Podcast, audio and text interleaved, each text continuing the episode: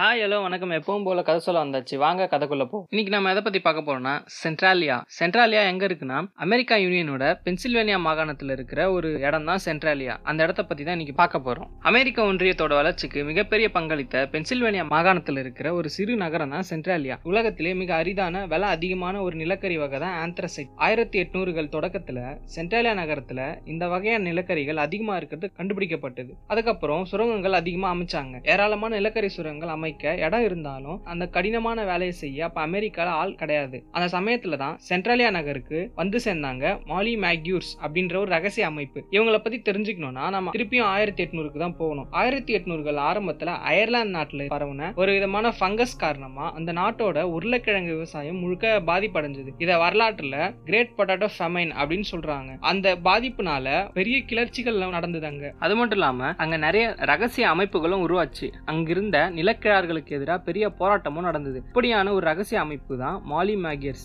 இந்த மாலிஸ் அயர்லாந்துல இருந்து அகதியா அமெரிக்காவோட பென்சில்வேனியா மாகாணத்துக்கு வந்தாங்க. இவங்க பலவிதமான கொலை திருட்டுகளுக்கு காரணமா இருந்ததா சொல்றாங்க. ஆனா இப்போ வரையும் கூட சிலர் அதை அவங்க அப்படிலாம் பண்ணல அப்படின்னு மறுக்கவும் செய்யறாங்க. எதுவா இருந்தா என்ன, மாலிஸினுடைய வருகைக்கு அப்புறம் தான் சென்ட்ராலியாவில் பல புதிய நிலக்கரி சுரங்கங்கள் தொடங்க காரணமா அமைஞ்சது. காலம் நகர சென்ட்ராலியாவோட நிலக்கரியில பெரும்பாலானவை வெட்டி எடுத்துட்டாங்க. பல நிறுவனங்களும் சுரங்கங்களை மூடிட்டு நகரை காலி செஞ்சு கிளம்புனாங்க. இருந்தும் ஸ்ட்ரிப் மைனிங் அப்படின்னு ஒரு முறை இருக்கு, நிலக்கரி எடுக்க முறை. அந்த முறையில எடுக்கப்பட்டதுக்கான தடயங்களும் சின்ன சின்ன குழியா நகரம் ஃபுல்லாவே இருந்தது. ஆனா சென்ட்ராலியா மக்கள் அதை இயல்பா எடுத்துக்கிட்டு அங்க வாழ்ந்துட்டு தான் இருந்தாங்க. 1962 மே மாசம் 7 தியாகிகள் தினத்திற்கான ஏற்பாடுகளை பத்தி பேச ஒரு கூட்டம் வந்து கூட்டினாங்க சென்ட்ராலியாவில். நகரினோட முக்கிய பிரமுகர்கள் அந்த கூட்டத்துல கலந்துகிட்டாங்க. அந்த கூட்டத்துல எதை பத்தி பேசினாங்கன்னா நகரத்தோட குப்பை பிரச்சனை, அதை பத்தி தான் அந்த கூட்டத்துல விவாதிச்சுட்டு இருந்தாங்க. சரியான குப்பை கிடங்கு இல்லாத காரணத்தினால நகரோட பல இடங்கள்ல குப்பைகளை கொட்டிட்டு இருந்தாங்க. அந்த பிரச்சனைய முடிவு கட்டுறது பத்தி தான் பேசிட்டு இருந்தாங்க. கூட்டத்துல ஒரு முடிவு எடுத்தாங்க. நகரோட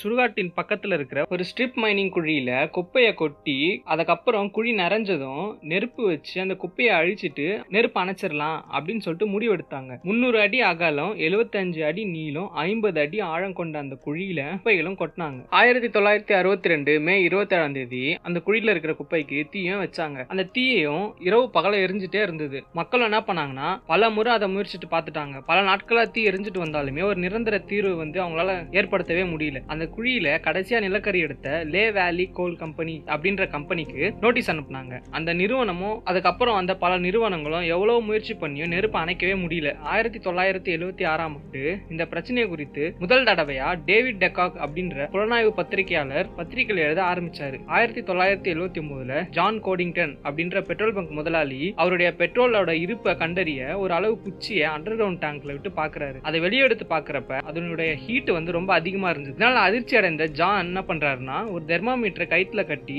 டேங்குக்குள்ள விட்டு பாக்குறாரு. 172 டிகிரி பாரனீட் அப்படின்னு காட்டுது தெர்மாமீட்டர். இவரு அதிர்ந்தே போயிட்டாரு. அதே மாதிரி 1981 தன்னோட வீட்டுக்கு பின்னாடி காலி இடத்துல விளையாடிட்டு இருந்த டாட் டாம்போஸ்கி அப்படின்ற ஒரு 12 வயது சின்ன பையன் அங்க திடீர்னு பூமி பலந்து ஒரு குழி ஏற்பட்டுச்சு. அந்த 150 அடி ஆழமுள்ள அந்த குழிலாம் விழுந்துட்டு உள்ள போகாம ஒரு மரத்தோட வேற பிடிச்சிட்டு தொங்கிட்டு இருந்தான். ஊர் மக்கள் வந்து தான் அவனை காப்பாத்தினாங்க. இந்த காலகட்டங்கள்ல பத்திரிகையாளர் டேவிட் டெக்காக் 500க்கும் அதிகமான கட்டுரைகளை எழுதுறாரு. அதன் காரணமா அரசாங்கத்தோட கவனத்துக்கு அந்த சம்பவங்கள் எல்லாம் போகுது. அரசாங்கமும் உடனடியா மக்களை வந்து ஊரை விட்டு காலி பண்ணி கிளம்புங்க அப்படின்னு சொல்றாங்க. சிலர் ஊரை விட்டு காலி பண்ணி போறாங்க, பல பேர் அங்கேயே தங்குறாங்க. 1992 கவர்மெண்ட் என்ன பண்ணுதுன்னா கட்டாயமா நீங்க ஊரை விட்டு வெளியே தான் போகணும் அப்படின்னு சொல்லிட்டு உத்தரவு போடுறாங்க. நீங்க வெளியேறி வேற இடத்துல நீங்க செட்டில் ஆகிறதுக்கும் பொருளாதார செலவுகளை அரசாங்கமே ஏத்துக்கும் அப்படின்னு அவங்க சொல்றாங்க. எல்லாமே வந்து ஊரை விட்டு போயிடுறாங்க. கடைசியா 7 பேர் மட்டும் எங்களுக்கு இங்கே வசிக்க உரிமை கொடுங்க அப்படின்னு சொல்றாங்க. கோட்டம் என்ன பண்ணுதுன்னா நீங்க வாழ்நாள் வர சென்ட்ராலியாவில் இருந்துக்கலாம், ஆனா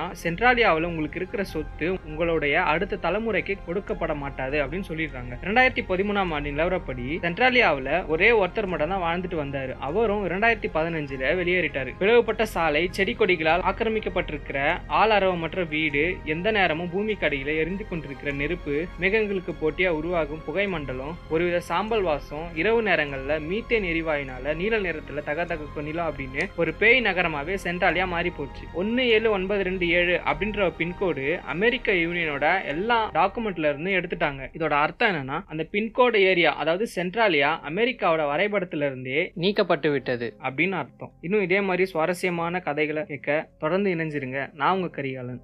நன்றி, வணக்கம். வரலாறு மிக முக்கியம் அமைச்சரே.